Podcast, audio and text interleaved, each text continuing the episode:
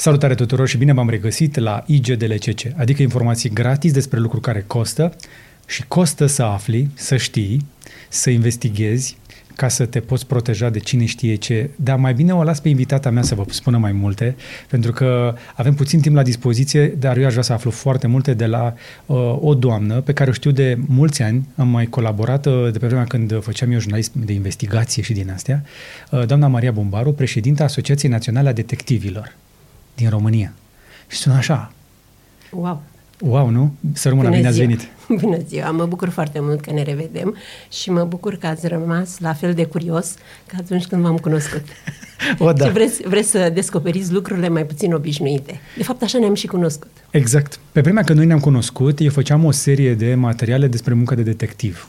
Și sunt tare curios ce s-a schimbat în ultimii 10 ani în meseria de detectiv în România? Pentru că eu mă porneam să spun că uh, detectivii fac o muncă secretă. Dar dumneavoastră spuneți că nu e chiar așa. Da, eu obișnuiesc să spun munca detectivilor este discretă, nu secretă. Toată lumea sigur că uh, se gândește atunci când spune detectiv particular, detectiv, investigație, la ceva misterios, uh, la cineva cu ochelari și care merge în penumbră și care nu vrea să-și arate fața și nu vrea să A zis ochelari? Eu foloseam da, da, ochelari da, cu camera. Sigur că da, întotdeauna. Dar de fapt eu spun detectivul este discret și marea lui artă este să nu se știe când lucrează și când este în timpul liber. Ok. El se pliază foarte ușor pe situație. Sunteți Poate la serviciu acum? S-ar putea să fiu. Cine știe ce aș vrea să aflu, nu? Nu că v-am căutat eu data asta. Sigur, de data asta. Este o glumă, dar cam așa se desfășoară lucrurile. Detectivul particular se comportă natural, merge în medii diferite, face parte din o mulțime de, cu, de cluburi, de, dacă vreți, de, de, de participă în, la evenimentele mondene, Mm, ar că trebui să cam știe, nu? Și din da, astea. sigur că da, dar întotdeauna este acolo. Haideți să luăm așa și cu un pic de uh, context. De, v-am chemat ca să vă întreb, tot, uh, să vorbim despre munca de detectiv într-o vreme foarte interesantă, pentru că toți părem așa un pic mai anxioși, nu? Și suntem par... un pic, da, suntem. Suntem, nu? Chiar suntem. Și oamenii au motive de pricină mai dese, mi se pare mie? Așa este. Și cu toate astea stăteam și mă gândeam, bă, dacă toți stăm toți mai mult pe acasă sau nu ne mișcăm la fel de mult, nu prea are cine să te înșele cu altcineva în business, în uh, relație, în, uh, într-un parteneriat. Așa ar părea la prima vedere. Pentru mine a fost o foarte mare surpriză să constat că volumul de lucru de pe masa detectivilor particulari nu s-a diminuat cu atât de mult cât mi-ar fi fost teamă în această perioadă.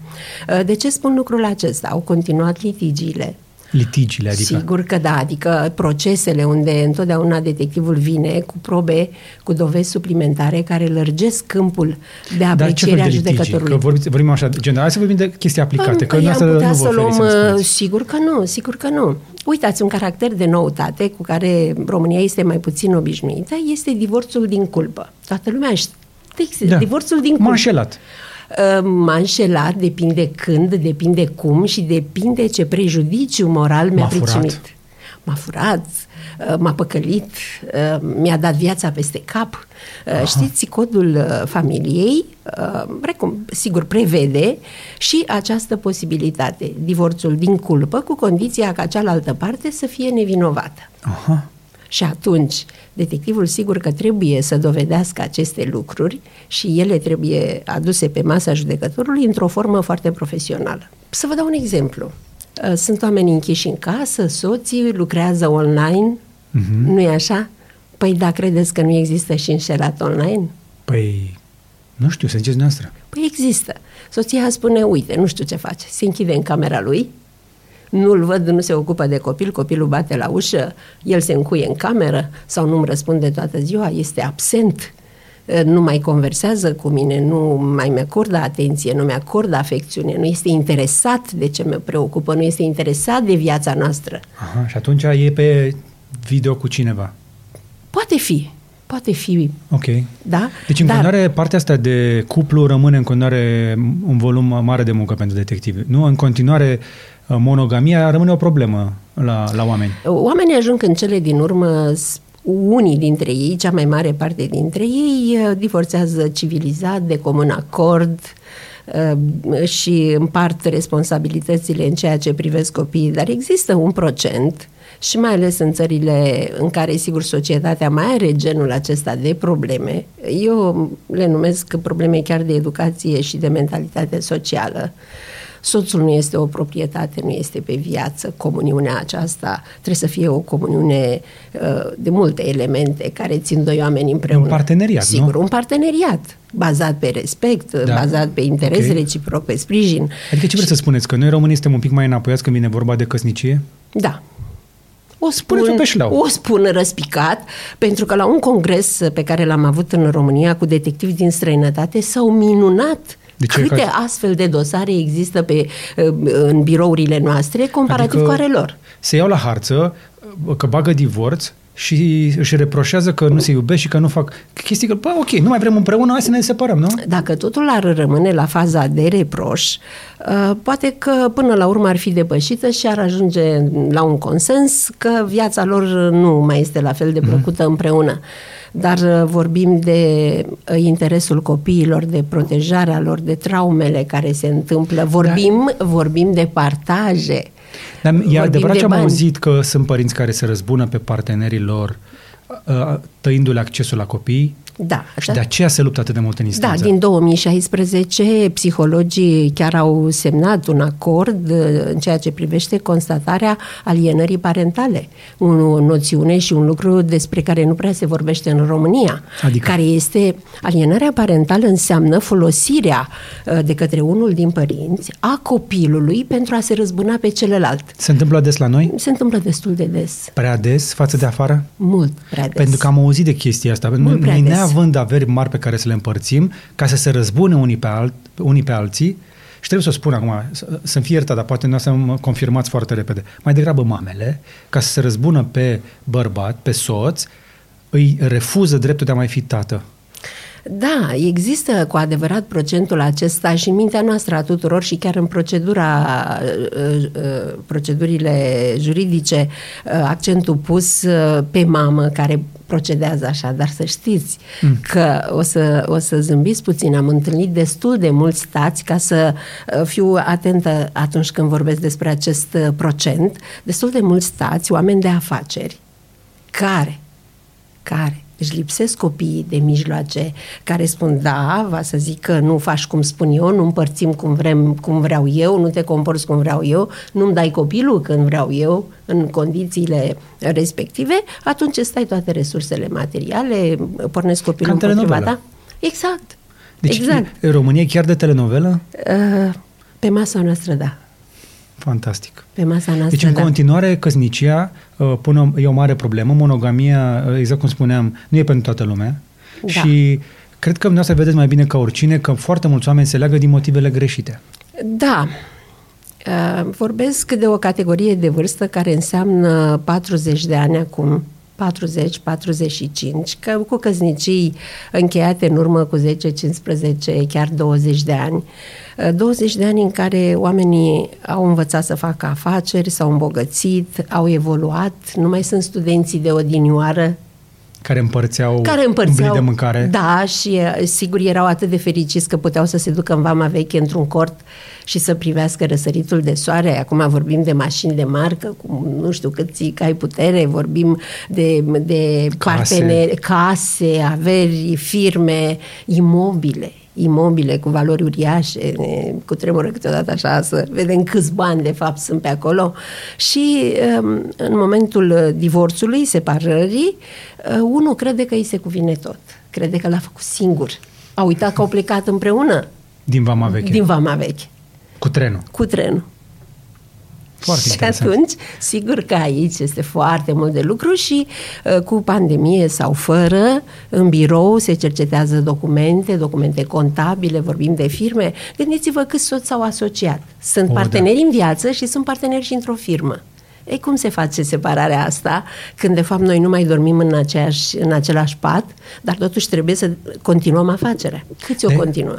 E adevărat ce am auzit că este o cauză importantă de divorț, asocierea în afaceri între soți? Uh, nu este uh, cauză de divorț, este cauză de partaj, cauză de împărțit. de împărți ceva. Acolo este problema. Pentru că dacă până mai ieri soția era partenera ideală și de afaceri uh, și se sfătuia cu partenerul ei de afaceri soțul, acum poate fi o avocată, partenera de afaceri, poate fi o secretară, uh, poate fi o parteneră dintr-o altă afacere, dintr-o altă firmă și soția nu mai este atât de bună. Și nu mai poate este fi un alt discretă. bărbat, un avocat, un uh, om de afaceri. Poate nu e doar o chestie amoroasă, poate pur și simplu și-a dat seama că vrea să facă business cu altcineva. Acestea ar fi de dorit să fie așa, pentru că atunci partenera de afaceri, care este și soția, ar fi cu mult mai uh, deschisă La schimbarea asta. la schimbarea aceasta, sigur că deci da. o chestie emoțională mai degrabă. Da. Păi de ce De legătură cele mai are multe ori. business-ul cu emoțiile astea? Păi, de regulă, noile partenere doresc locul să ocupe locul uh, soției care a construit. Mhm. Am auzit de la un rege al asfaltului care mi-a spus chestia asta, că se învârteau multe domnițe, domnișoare pe lângă el Da, și spunea, sigur. zice, poate să învârte câte vor ele, dar eu știu cu cine am făcut banii. Da, acesta a fost uh, uh, probabil un om care a respectat partenerul de viață și de business. Până la urmă, eu obișnuiesc să spun, dragostea și îndrăgostitul acela de la 20 de ani și fluturașii din stomac se transformă, dacă la bază avem respect, într-un parteneriat durabil, de mare încredere, uh, un, o, o, un parteneriat în care există ajutor reciproc, există suport. Știu oameni care s-au Da, separat în da. viața sentimentală. Exact. S-au separat, dar continuă să fie foarte buni parteneri, foarte buni prieteni. Iar uh, un bărbat care a venit la mine în birou mi-a spus nu voi găsi în viața mea o prietenă atât de bună ca soția mea. Da, sigur, am iubit o grămadă de femei, le iubesc, îmi plac, uh, trăiesc, uh, da, la, un, la, un, la o cotă de emoții lucrul acesta, dar o respect pe soția mea și nu voi găsi un prieten mai bun. Și soția a Pentru spus că sunt același lucruri lucru. diferite. Da. Și trebuie să înțelegem că po- pot fi lucruri diferite. Asta este partea, să zicem așa, sentimentală. Munca detectivului încercând să-i ajute pe d- doi adulți să se comporte ca adulți și să-și pună afacerile în ordine. Știți ce se întâmplă la detectiv? Este ca la... Era să zic ca la doctor, care acolo oamenii se spovedesc într-un fel. Vin, vin și după primele momente, când se, când se deschid lucrurile și se capătă încrederea reciprocă, uh, oamenii chiar simt nevoia să vorbească și simt nevoia unui suport. Nu întâmplător în obiectul de activitate al detectivului este, este și consultanța ca obiect. Consultanța Dar nu de mai bine să special. aduc la un psiholog pentru asta? Uh, da, dar oamenii au secretele lor. Da, pe care nu vor să le spună nici măcar și la... să știți că Ok. îmi pare foarte rău să o spun, dar în România încă nu s-a des- depășit mentalitatea în care a merge la psiholog înseamnă a fi nebun. Știți, de regulă se spune, ești nebun, du-te la psiholog, e, du-te la un doctor. Adică este nevoia de a avea un sprijin de Da. specialitate, este...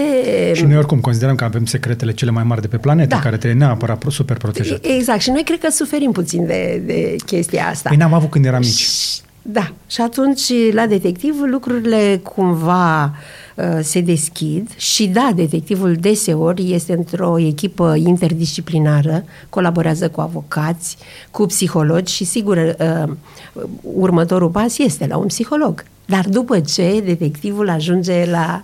Dacă își dă seama că la insistă Da. aiurea, Uh, Da. Dar Oameni- sunt, sunt parteneri care vin să Oamenii, ceră oamenii chestii au ciudate. pasiunea, oamenii vor să aibă dreptate, neapărat. Toți Niciodată, vrem asta. niciodată într-o, într-o, într-o problemă nu este vinovat celălalt. Nu, nu, nu. Întotdeauna. Bineînțeles. Exact. Toată lumea greșește, dar mai ales ceilalți, Mai ales cum ceilalți, spune o sigur. vorbă Da, pe care am mai sigur auzit-o că pe la da, radio. sigur da. că da. Total de acord. Dar cu toate astea, oamenii ăștia care vor neapărat să aibă dreptate, vor neapărat să și își înfrângă, uh, să zicem, adversarul, Chestiune de orgolii, întotdeauna. bineînțeles. Da. Și ce fel de chestii vin să ceară de la detectiv? Pentru că mulți își imaginează că acești detectivi sunt oameni puternici, sunt luptători, sunt... uh, Știu că mulți dintre ei sunt oricum oameni care au fost uh, pensionați nu, din sistemul public, din armată, din poliție. Uh, Avem o lege relativ uh, nouă, 2003. Asta nu înseamnă că detectivismul nu a existat și înainte. Dacă vreți, vorbim și despre asta, sau că am vorbit acum 10 ani despre acest lucru. Dar, uh, teoretic, uh, începând cu anul 2005, s-au eliberat primele atestări, primele licențe de practică. Până Deci la... este, o- este o meserie. Este sigur că da, legiferată, o Carte profesie. de muncă. Sigur, cu școală, cu pensionare din uh, Cu facu- domeniul ăsta. facultate? Cu facultate, sigur Serios? că da. da. Uh, o să revin asupra acestui subiect. Uh, firesc, uh, primul val a fost într-un procent uh, uluitor de mare, 95-97 și dacă aș spune că eram uh, la un moment dat într-o sală în care erau uh, numai bărbați și singurele femei erau soțiile lor, vă dați seama că așa arăta primul val. Ofițerii care au trecut în rezervă, la vârste, dacă vă amintiți, 45 de ani, era o lege care favoriza acest lucru. 40, cum se scoți în floarea vârstei? 45-50 de ani, aceștia erau niște oameni. uh, În, în Occident s-a practicat reconversia profesională, fiindcă și acolo s-au înnoit eșantioanele acestea și eșa, eșaloanele acestea și oamenii uh, au îmbrățișat alte domenii. Deci, practic, primii noștri experiența lor detectivi, prin a anii fost, 2000, Da, foști ofițeri. Foști ofițeri. În procent de 98-99%. Și mai sunt încă la treabă, mulți dintre ei, cei mai mulți. Da, noi avem uh, în cadrul asociației și chiar este plăcut să vă spun lucrul acesta, uh, oameni care acum se apropie de 75 și poate chiar mai mult spre 80 de ani, care Oho. sunt activi. Foarte care au interesant. ținut pasul, care aveau atunci, gândiți-vă, în urmă cu 20 de ani, uh, cât aveau? 60. Ieșiți la pensii, se plictiseau și a zis, Cine- hai să mă apuc de ceva. Da, și primul lucru la care s-au gândit a fost acesta, mai ales ofițerii din uh, departamentele judiciare, din uh, departamentele de investigații, din crimă Dar- organizată, de peste tot. Oamenii ăștia au deja pensii bune, s-au apucat iară de muncă că aveau nevoie de bani sau de Uh, plicti- nu, nu, n-au stat nu, acasă, nu, nu, motiv, exact. Motivația sigur. nu a fost uh, cea materială. Uh, Dar noastră de ce v-ați apucat? Wow, este o poveste așa de lungă. Eu din 93 sunt în domeniu. Wow! De aceea, din 93, um, Vă pentru dați, vă dați majoratul a- anul ăsta. Da. Da, din 1993. Um, pentru mine, schimbarea din 90 pe care am trăit-o cu toții uh, a fost decizia de a-mi testa limitele și de, de a ști Ce făceați înainte? Sunt tare curios. Uh, ceva asemănător în domeniul juridic, deci undeva și cochetam la momentul acela, vorbeam de anii de după 90 cu jurnalismul de investigații Ce fain! da, asta mă, mă atrăgea extraordinar. Știți, a fost o jurnalistă, poate că nu vă sună cunoscut, numele Angela Băcescu.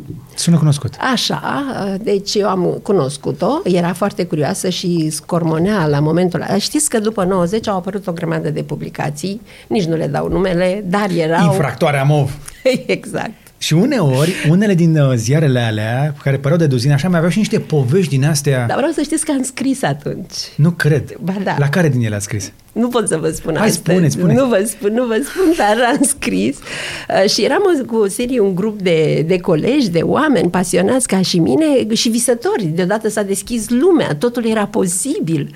Și uh, primul lucru spre care ne-am îndreptat a fost acesta, descoperirea adevărului și uh, jurnalismul de investigații. Sigur, între timp am mai descoperit, cum probabil și dumneavoastră ați mai descoperit și alte mm-hmm. aspecte, dar într-o călătorie a mea la Paris, niște prieteni foarte apropiați, diplomați, tocmai se instalau la Paris și chiar am cochetat în minutul acela cu o variantă de genul acesta. Și în această călătorie la Paris am cunoscut un consultant mă iertați că eu nu o să vă spun nume. Asta Da, este, da, este, este Oricum discret. nu spuneți mare lucru, sunteți Da. atât de discretă că Da. încerc să-mi dau seama ce fac. Da. Ok. Uh, deci, un... Uh, Și totuși, ce ați făcut înainte de Revoluție? În ce domeniu erați? ce am făcut în ultimii cinci ani contează. Vedeți? Adică ceva cu juridic. Nici, nici nu puteți să-mi spuneți. Ok. Nu pot După să care vă ați spun. un lanț de evenimente, investigații, ați Nu, nu, cunoscut vreau un să vă spun consultant? că schimbarea a venit la o vârstă la care mi-am permis să aleg uh, și puteam să aleg ori, orice alt domeniu m-ar fi atras. Puteam să fac o nouă facultate, pentru că, uh, știți, oamenii de știință spun acum, cei care cercetează um, prelungirea tinereții și a vârstei, spun că este indicat să, să mai faci o facultate la 60 de ani. Mm. Da, pentru că pui creierul în mișcare și tot ce, ceea ce pui la lucru și, de fapt, învățarea de cunoștințe noi, dar nu învățarea de cunoștințe noi ca un hobby, ci pur și simplu în bancă ca un student, uh, împinge limita Și chiar... Spuneam eu, oamenii ăștia n-au stare acasă. Da, și nu. nici dumneavoastră n-aveți. Nu, eu deloc. Eu deloc. Chiar um, cineva îmi spunea, dar dumneavoastră chiar ajungeți și pe acasă, chiar și dormiți, chiar mâncați ca orice muritor. Și am spus, păi, între timp, între timp, eu da, sunt mai și, dinamică. lucrați, mai și lucrați ca detectiv? Da, sigur că da. Nu se poate altfel. Serios? Da, și mi-am propus, um, vă spuneam așa, la Paris am, am înțeles ce înseamnă business-ul și am înțeles că noi suntem pe departe. Ce, câtă, câtă investigație se face înainte de a deschide o afacere nouă într-o țară. Pe mine atunci m-au cooptat niște francezi foarte mari de la o companie mare care vroiau să investească în România. Și mi-au pus, am avut o grămadă de interviuri Uh, și eu, fiind de firea mea dinamică, curioasă și un om ancorat în realitățile României de atunci, ca și acum de altfel, uh, le-au plăcut răspunsurile și au spus vrei să lucrezi ca noi, ca, pentru, ca investigator în uh, domeniul acesta? M-am zis, ok, te trimitem să faci o școală. M-au trimis în America, pe banii lor. Nu mi-aș fi permis. Ok. Da? Am învățat, am învățat uh, standardele lor, ce așteptau de la mine, cum vreau să fac investigația și am lucrat pentru ei mulți ani și mi-am dat seama, abia în vreo 5 ani, că lucrez pe bani puțini. Aha. Pentru că... Păi da, dar v-au plătit școala, v-ați bucurat? Mi-au plătit școala, român, la mi-au început. plătit locuință la Paris. Pentru mine era atât de frumos să mă urc în avion, să plec la Paris, să pot să ies. România nu era încă în Uniunea Europeană, trebuie să vă gândiți. Ca să ies din țară îmi trebuia viză. Îmi dar trebuia... asta am făcut-o cu toții, încercând să da. învățăm ceva diferit da. față de tot ce se făcea pe la noi. Și ați Da. învățat să deveniți detectiv Da. și ați descoperit că este o muncă valoroasă. Am descoperit detectivii din Europa. Am descoperit o doamnă la 82 de ani într-un, într-o conferință, într-un congres în Anglia, în Birmingham, 82 de ani și avea birou de investigații și toată lumea era în jurul ei, admirând-o și ea discutând cazuistică și fiind ocupată. 82 de ani. Pentru mine, o doamnă așa ca Miss Marple, cu, cu părul alb, așa și elegantă și am spus, 82 de ani, cred că asta aș vrea să fiu eu. Mă gândeam. Știți? Mm. Pentru că, da, Ok. așa. Uh, Apoi am observat uh, un lucru care mie personal mi-a plăcut foarte mult. Lumea detectivilor particulari este foarte elegantă, foarte elitistă. Păi trebuie că atunci când stai de Foarte. vorbă cu oameni cu bani care vor să deschidă un Sigur. business, niște Sigur. străini care vor să... Sigur, sigur. Detectivul poate fi pe treptele unei biserici deghizat în cerșetor, dar poate fi și în Dubai, în cel mai elitist. Poate fi. Eu mi-aduc aminte atunci când v-am contactat că eu că făceam uh, material despre uh, ce fel de servicii poți să contractezi și câte costă. Și era ceva de genul doar filaj, uh, era, era ieftin, 40 de euro pe sigur, zi. Sigur. Uh, Dacă voiam uh, stenodactilografierea uh, conversațiilor uh, pe hârtie Da. sau pe e-mail, încă 30 Da. de euro, 100 de euro pentru deplasări mai scurte. Deci era, era exista așa o listă de prestații și nu, mi- nu, nu mi se părea scump pentru vremurile alea. Exact cum ați zis, pe vremea aia încă era ieftin. Sigur că da. Nici noi, noi, n- noi n-am știut să vindem atunci, vorbesc uh, în perioada anilor la care m-am referit eu, uh, nu ne cunoșteam valoarea, nu știam să vindem cunoștințele noastre, că de fapt ce vinde detectivul? Credeți Ce că vinde vinde, vinde că stă el șapte ore pe stradă? Nu, el vinde informația. Și eu obișnuiesc să spun, vi se pare scump? Să mă plătiți ca să știți lucrurile acestea? Să vă spun eu cât vă costă dacă nu-l știți. Asta Dacă e nu cheia. știți. Asta e cheia. Și de aceea, cei mai mulți bani, eu nu cred că se fac din divorțuri, nu? Nu, nu, nici pe departe. din Spun ce? că acestea sunt din investigațiile economice. Spionajul economic e încă... Da, rămâne, rămâne. A fost întotdeauna. A fost întotdeauna. De exemplu, eu pot să vorbesc uh, despre un caz celebru al unor colegi de e-mail, dar sigur că eu m-am, uh, docu- m-am, m-am școlit în cadrul acelui caz. O mare firmă de automobile urma să lanseze un automobil nou. Știți câți detectivi sub acoperire a angajat în fabrică să păzească secretul? Habar n-am. De- Vreau să vă spun că detectivul poate fi angajat de companii mari, sub acoperire, lucrează la bandă acolo și, nu știu, împachetează șurubele sau le numără sau ce face. De fapt, el are misiuni foarte clare și a, atunci, într-adevăr, exista suspiciunea că cineva din cadrul uh, uh, vinde informația înainte de a lansa automobilul. Păi sigur, când tu ai date despre nou model, Normal. Lansarea, da. Și da, au avut dreptate, au lucrat atunci detectivi din toată Europa. Fantastic. Cei mai buni. La bandă. Cu... Și au, au găsit ceva? Da, au găsit au găsit și în ultima clipă a fost cineva foarte inspirat acolo, dar într-adevăr un, un detectiv pe care, german, pe care îl cunosc și pe, sigur l-am admirat atunci, uh, care s-a prins cum stau lucrurile și a stopat, au reușit să, uh, de, să destructureze, dacă vreți, în ultima clipă. Destruct- era o rețea? Era o rețea. Niciodată nu se face de unul singur lucru ăsta. Că dacă și, unul să nu rămâne. Și trebuie să știți un lucru. Când vorbim de fraudele mari, pe alea nu se fac, nu, nu sunt găinării. Păi cum să scoți, nu știu, 10 tone de cupru pur dintr-o fabrică? Cum să le scoți? Mm. Îți trebuie o echipă. Îți trebuie o echipă. Și sunt perioade când cupru da. este la căutare mai mare păi, ca aurul. au fost cazuri în România. Eu vă vorbesc de cazuri la care am lucrat. Ok. Și atunci uh, rețeaua, cum îl scoți, uh, cine sunt șefii? Păi credeți că se poate fără șefi? O, oh, nu, mai ales păi, la noi. Tocmai. Șef. Tocmai. Avem și o melodie de la Macanachi. Șef. Tocmai. Uh, și rețeaua, uh, trecut peste graniță, dus uh, la fabrici din Europa, unde erau transfăcut cupru ăsta era transformat în diverse alte produse și întors înapoi și valorificat ca atare.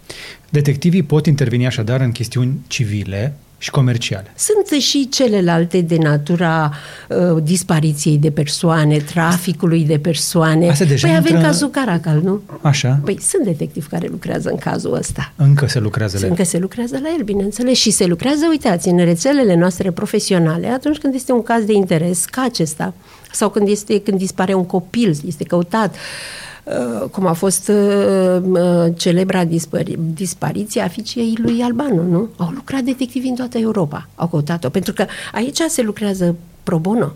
Sunt și bani, bineînțeles, dar detectivii imediat dau pe rețelele lor și atunci când ai informația, sigur, vinzi ceea ce ai, nu ești plătit ca să cauți. E, e o mică okay. diferență. Dar ce informație este mai valoroasă? Că asta îmi place, că spre deosebire de alte uh, meserii, da. Uh, detectivii tactează la rezultat, la succes, nu neapărat la Așa oră ar trebui sau să la metru pătrat. Detectivul bun nu este acela care taxează la oră. Uh-huh. Detectivul bun este acela care lucrează cu bonus de succes, uh-huh. care își permite să se urce în tren, în avion, să caute și când are în mână ceea ce știe ce valoare are, atunci vinde la valoarea reală, nu la 10 ore de da. muncă. Știți, era un uh, avocat interbelic, uh, celebru Istrate Micescu, care spunea, știi câte ore ți se pare scump Uh, ce-ți vând eu, că eu îți câștig un proces în 10 uh, fraze și 15 minute, da, dacă să știu lucrul ăsta, am studiat 20 de ani, am cumpărat uh, nu știu câte rafturi de cărți și le-am citit, mi-am, m-am privat de nu știu câte vacanțe, ca să știu unde să caut. Bineînțeles. Și atunci nu vinde mora. Manopera de calitate se plătește. Da, nu vinde mora. Învățăm și noi lucrurile astea. Da, din, Ce se din întâmplă? fericire pentru noi. Ce se întâmplă când uh, detectivul descoperă lucruri uh, ilegale, dar care deja ies uh, din competența lui? Pentru că, spuneam, chestii de familie, adică civile, chestii de business, adică da. comerciale, da. și apoi intrăm pe penale. Vă aduc acum la cele trei principii ale muncii detectivului. Legalitate, moralitate, legitimitate. Adică, el nu lucrează decât pentru o persoană legitimă. Uh, imaginați-vă că ar veni acum, uh, nu știu, într-o rețea din asta de spărgători, că tot uh, e la ordinea zilei că se întâmplă, a crescut gradul de infracționalitate în România, își permite să angajeze detectivi ca să fileze o casă și să stabilească momentul optim. Așa. Da? Păi cum?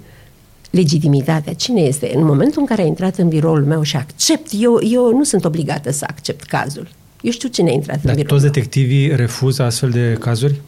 Mie îmi place să cred că un procent mare. Din două motive. Unii pentru că sunt morali și alții pentru că chiar n-au curajul, sunt proști. Uh-huh. Că Sincer. Că dacă se află? Îmi permit. Păi nu dacă se află, sunt prinși, vor fi prinși. A, și devin... Uh, păi de, devin complicii celui care... Și sacrifică păi, cariera, păi, da. Ia să vedem, cine vrea să plătească prețul ăsta decât un prost. Pentru că unul care își permite un nivel de viață. Vorbeam de ofițerii trecuți în rezervă. Credeți că vreodată aceștia nu știu cine este în fața lui și credeți că omul acela poate fi cumpărat cu nimic? Eu, eu spun, sunt prea scumpă pentru dumneata. Nu poți să mă plătești. Ce-mi cer, n-ai bani. Păi ce îmi ceri? Onoarea mea, îmi cer poziția mea, îmi cer libertatea mea. Păi oare poți să o plătești? Dar e mare lucru că noi aveți deja în spate o carieră pe care nu vreți să o sacrificați pentru uh, 5, 6, 0 Dar și zicem. colegii mei la fel. Vin după 30-40 de... Majoritatea, că o să ajungem și la generația nouă. Majoritatea colegilor mei de astăzi vin după 30-40 de ani de muncă, de carieră. Păi credeți că acum o să treacă de partea cealaltă când ei toată viața au alergat să-i da, da. prindă pe ea? Nu, e, nu suntem toți curați. Și e greu pentru un detectiv... Detectivii sunt puțini. Așa. Nu sunt mulți. Știți, detectivul nu este cel care are un atestat și îl ține în sertar. Este cel care uh, este prezent în această muncă, este cunoscut. Să fiu în momentul, să, să fii discreditat în lumea ta, în lumea profesioniștilor, înseamnă să nu mai existi, ești mor definitiv. Te duci și plantezi cartofi undeva unde nu știe nimeni. De acord.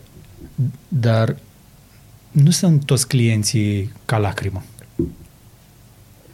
Nu. Pentru că sunt mulți oameni de afaceri care vin la tine că sunt legitimi, cum a zis dumneavoastră, da. dar cine știe ce interes are el și se folosește de serviciile unui detectiv ca să facă... Interese? Event... Cum? Fiți mai exact. Spionaj industrial. Să spioneze un adversar, spre exemplu. Spune, uite, îl suspectez pe ăla că m-a furat, dar de fapt el vrea, vrea să-l fure pe ăla. Nu știu, îmi imaginez. Păi depinde ce descoperă detectivul.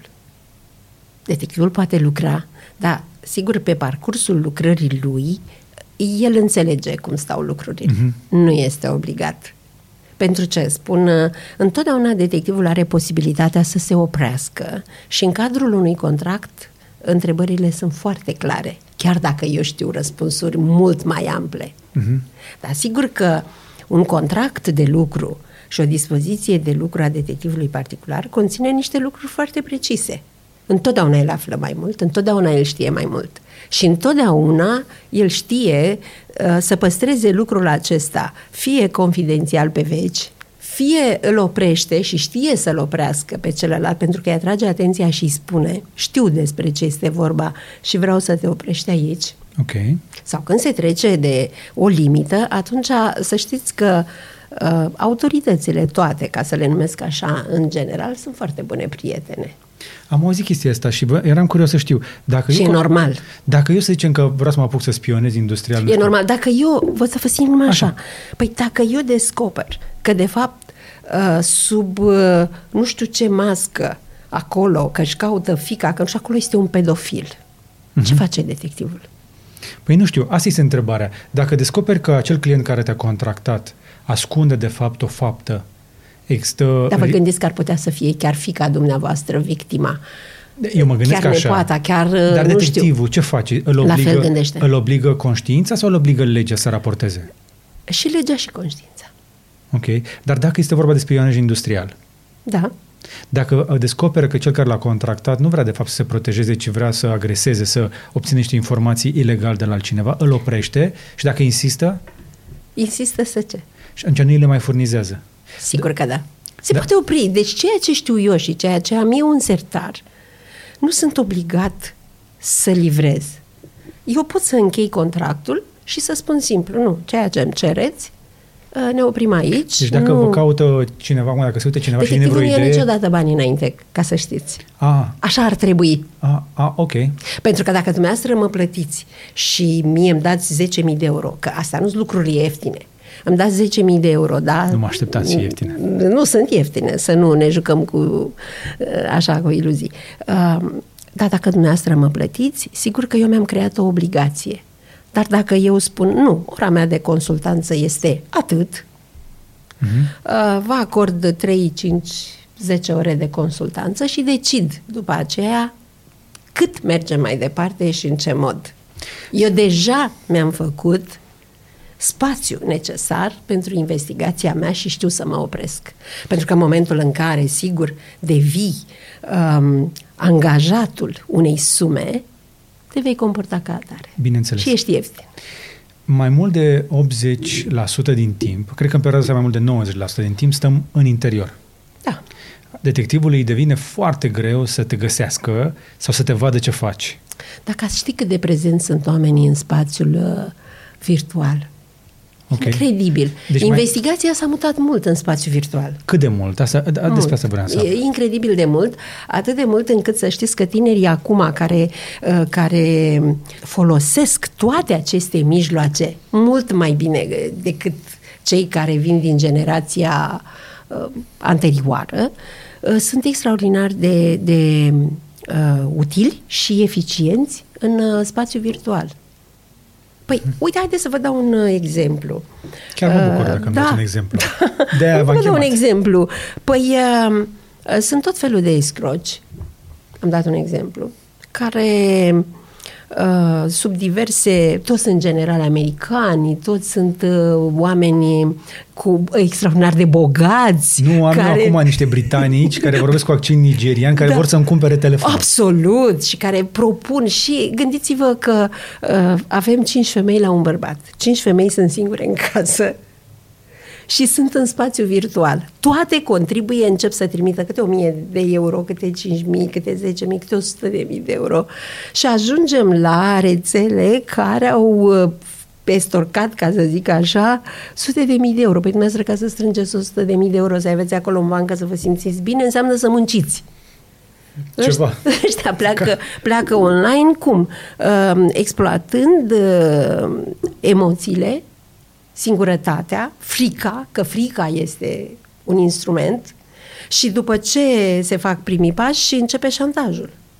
Se trimit fotografii, se trimit fotografii intime, se trimit și sigur că la un moment dat... Dar nu vă plictisește genul ăsta de, de caz? Nu vă plăceau mai mult alea pe teren?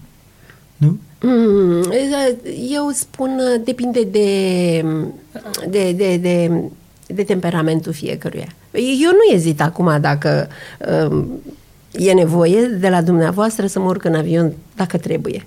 Asta e tot teren. Da. Bine, acum pe internet e mai ușor că totul lasă urme. Lasă urme, asta vreau să vă spun. Uh, n-a dispărut uh, terenul, chiar și în pandemie au fost uh, situații destul de um, interesante. Afacerile nu s-au oprit. Oho. Păi tocmai. Cred că sunt niște afaceri acum. Sunt. Da. Sunt. da, stăteam și mă gândeam, mă, dacă aș fi detectiv, mi-ar fi mai ușor, că îmi pun o șapcă și o mască pe față și mi este mult mai ușor să apară Să vă deghizați? Da. Se mai deghizează uh, detectivii așa ușor? Întotdeauna se deghizează. Ah, ok. Întotdeauna. S-ar putea să mă întâlnesc cu dumneavoastră într-o zi și să nu vă recunosc? Este posibil, da. Și cam cum vă place să vă deghizați așa de obicei? Depinde de caz, pentru că, sigur, dacă va trebui să fiu o bătrânică care stau foarte bine acolo la biserică într-o... Voi fi o bătrânică care stă cu minte acolo. Bineînțeles, să vedeți politicienii cum vin să se ia gheazmă. Uh... nu știu ce mi-a venit asta. Mai poți să mergi la detectiv acum și să-i ceri uh, să dea dactilografiate conversațiile partenerului? Eu am reușit să contractez chestia asta în 2005. Există totdeauna... 5. Există și zona gri. Mie nu-mi place să vorbesc despre asta. Mai este valiza nu... aia de ascultat telefoane? Că era faimoasa valiză care se ascultau telefoane. Știți, m-au întrebat pe mine niște jurnaliste prin 2000 și ceva. Este posibil să ascultăm partenerul? Este, este posibil să ajungem pe Marte? Totul Normal. este posibil, depinde cine îl face. E posibil, desigur. Mai da. există, toate există. Există da. și pe internet dacă vreți să le cumpărați. Da. Știți? Normal.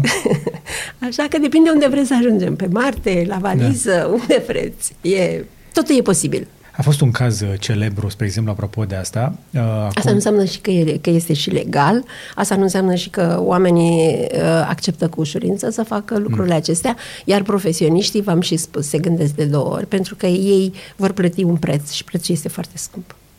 Da, Că dacă ăla care vine și îți contractează este de fapt polițist și supraveghere... Poate fi oricine. Poate, sau așa. Poate fi oricine. Uh, da. Acum niște ani a fost o situație cu niște bărbați care au fost uh, strânși așa la un loc. Cred că unii au și ispășit, dacă nu greșesc, pentru că și-au monitorizat soțiile, le-au hackerit telefoanele și le-au băgat uh, un virus ca să le poată urmări conversațiile. Și dumneavoastră trebuie să spuneți, au fost și detectiv acolo și i-au învățat. Nu știu, mă întreb. Uh, spre, vă spun spre mirarea mea și amuzamentul nostru de acum, uh, am avut în birou oameni care veneau să ne învețe pe noi cum să facem. Adică știau, aveau cunoștințe și știau să facă singur, numai că aveau nevoie de o confirmare sau aveau nevoie de o mână cu care să scoată castanele din, știți? Ah. Și atunci nu înseamnă că ei da. nu știu să facă și nu știu cum să facă. Pe modelul, vă dau pe cau, dar îl băgați dumneavoastră. Da, da. Uh-huh. Și știau și de unde, și cât costă, și cum să pune, și unde se da. pune, și cum. Tot, tot. Dar, dar aveau nevoie de mână. Deci avem detectivi. Da. Buni. Buni, foarte buni în România. Dar avem instituții pe măsura lor? Instituțiile din România lasă de dorit. Cum știți foarte Ce bine. simplu ați spus așa, de, sunteți de o nonșalanță, nu știu. De, de asta mi-era dor de dumneavoastră, că le spuneți direct. Mulțumesc. Instituțiile noastre lasă, lasă de, de dorit. La ce capitole? Că noi vorbim acum de detectiv, de păi, muncă de detectiv, de investigație. Da, de digitalizare. Ok. Vorbim acum de sisteme informatice care ar trebui să ne fie utile tuturor. Uh-huh. Vorbim de sisteme care să reducă birocrația. Așa, și de ce vă afectează pe noastră chestia asta? Păi pentru că dacă merg la o instituție să cer o informație și am dreptul să o cer, Aha. am dreptul să o cer. Da, mă mai cereți? Important este să o obțin. Asta zic că de ce să mai cer? De ce să o cer? Adică e doar Cui o o de, cer? E, bună ziua, am venit să vă spun că mi-am luat informația, știți, cred că e mai elegant așa. aceea care circula pe internet, ah. uh, spune, uh, vă rog să-mi dați, uh, să-mi eliberați certificatul de deces al tatălui meu, să vină tata. Da, da, da. Dar, Asta da, e instituția. Dar nu e glumă. Încă se întâmplă în România. Așa Tocmai. Că... Deci, v-am răspuns la întrebare. Avem acolo funcționari Că, de fapt, ce este o instituție? Un zid, birouri, scaune? Nu, sunt oameni în cadrul instituțiilor. Normal, este un sistem lovim... care funcționează pentru noi, da. Sigur că da. Și ne lovim acolo de oameni uh, care, în momentul în care primesc o întrebare, se uită așa cu ochii lungi, uh, adânci, uh, da? Misterioși și îți răspund mâine. Sau niciodată. Sau niciodată. ANAF? De exemplu. Registrul Comerțului? La fel. Nu vreau să vă spun de câte ori uh, datele de la Registrul Comerțului actualizate, echipurile, erau total diferite de ce se află. Știm noi. Da. Noi, noi, noi ne-a luat 9 luni de zile să ne schimbăm sediu. Păi da. ne, ne refuzau anumite da. companii care spuneau Și că voi nu existați. Cum adică să nu existăm imagine, cont în bancă? Imaginați-vă un litigiu cu pierderi serioase, cu miză serioasă, în care dovada trebuia să fie înregistrarea de la Registrul Comerțului. Realitatea era una, și registrul comerțului era alta. Vă mai spun una. M-am împrietenit la un moment dat cu un băiat cu două facultăți care uh, se ocupa uh, cu matriculări auto. Da. O treabă bănoasă. Cred că era mai bună decât facultatea de marketing pe care o făcuse el, habar n-am. Și mi-a spus, fii atent, dacă vrei să meargă repede, faci cum îți spun eu. Dacă nu, du-te cum vrei tu și o să dureze. Și pentru mașina cu care eu venisem, mi-a, mi-a scos el un contract, că eu nu aveam contract, aveam doar factură. Zice, auzi, ia contractul ăsta și du cu el. Și a mers cu mine și m-am dus acolo, dar el a stat undeva după un Știi, bă, dar care-i treaba? Și zice, instituțiile de la noi nu vorbește stânga cu dreapta. Nu o să-ți verifice nimeni niciodată contractul ăla. Eu aveam factura în regulă, dar nu aveam contract la ea, o chestie genul habar n-am. Birocrație. Și zice, da. stai liniștit că nu vorbesc cu unii cu alții. Și trebuie să te duci cu o hârtie de la un ghișeu la altul. Într-o, când ai astfel de instituții, cum faci? Cum faci ca detectiv? Dar cum faceți să vă obțineți informațiile? Păi asta este o muncă pentru care trebuie să te pregătești. Trebuie să veniți la noi, să faceți școală, să faceți practică și să aflați. Hai să vorbim repede despre asta, ne apropiem de final. Uh, cred că o să iasă un serial din chestia asta. mă bucur. Am prins gustul de, uh, discuției. Spuneți-mi așa foarte repede, dacă vreau să mă fac detectiv, uh, de unde trebuie să vin și unde trebuie să mă duc? Recomandarea noastră. Teoretic, dacă aveți studii superioare și un curs de specializare, care nu este foarte dificil, Uh, puteți să aveți uh, acces la licența de practică. Dar recomandarea noastră este să faceți un colegiu de 2 ani pe care noi l-am înființat în cadrul uh, Universității Spiru Haret, unde într-adevăr veți învăța detectivistică. Unde Cum se numește cursul? Exact așa. Colegiul Național de Detectiv Particular Spiru Haret, în cadrul uh-huh. Universității Spiru Haret. Costă?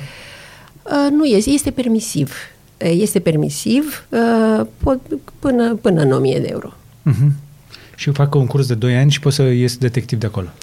învățați lucruri pe Învăț. care nu le vezi. Știți, veți învăța să gândiți ca un detectiv și să acționați ca un detectiv. Mm-hmm. Restul este scris în cărți, puteți să învățați și singuri de acolo. Dar ideea este că profesorii care sunt acolo, detectivii cu practică, practica pe care o faceți, uh, este un mod, eu spun că detectivismul nu este o profesie, este un mod de a exista. Evident. Într-un, e un stil de viață.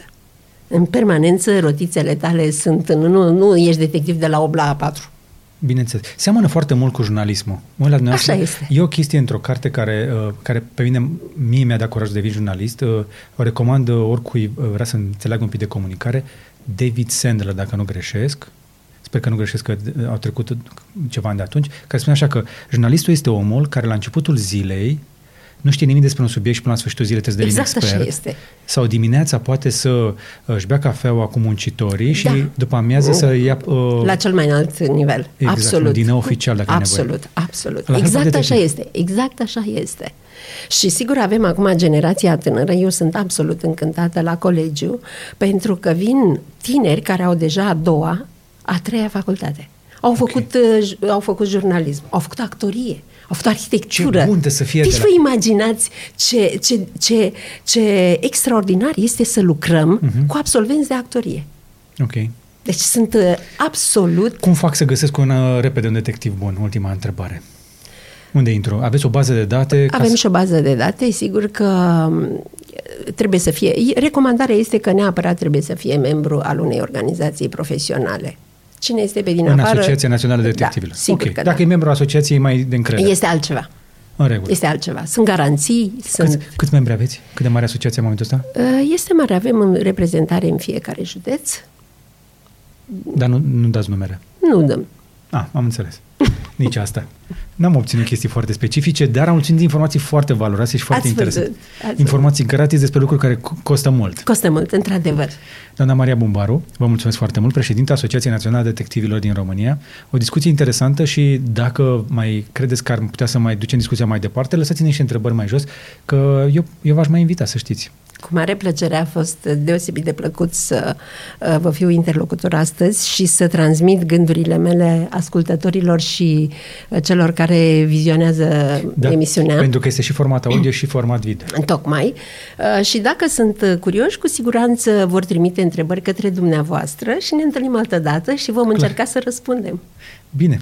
Este și, o provocare, nu? Și dacă cumva mă plictisesc pe aici, pe la, până la 60 de ani mă apuc și de... Uh, eu vă recomand, uh, eu vă recomand să nu vă plictisiți. Oh, nu, mai ales azi nu mă plictisesc, mai am făcut... Uh, dar mai bine mă opresc asta, în, cu siguranță nu vă veți plictisi și v-am spus, ținta mea a fost ca la 82 de ani, ca doamna pe care am întâlnit-o în Anglia, să vă fiu la fel uh, invitat. M-aș bucura. Dar poate ne vedem mai des de 10 ani, că ultima oară... Cu plăcere. Să ne oprim aici. Așadar, interviul de astăzi, ca de obicei, este disponibil în format de podcast pe toate podcatcherele, Spotify, Google Podcast, Apple Podcast și așa mai departe.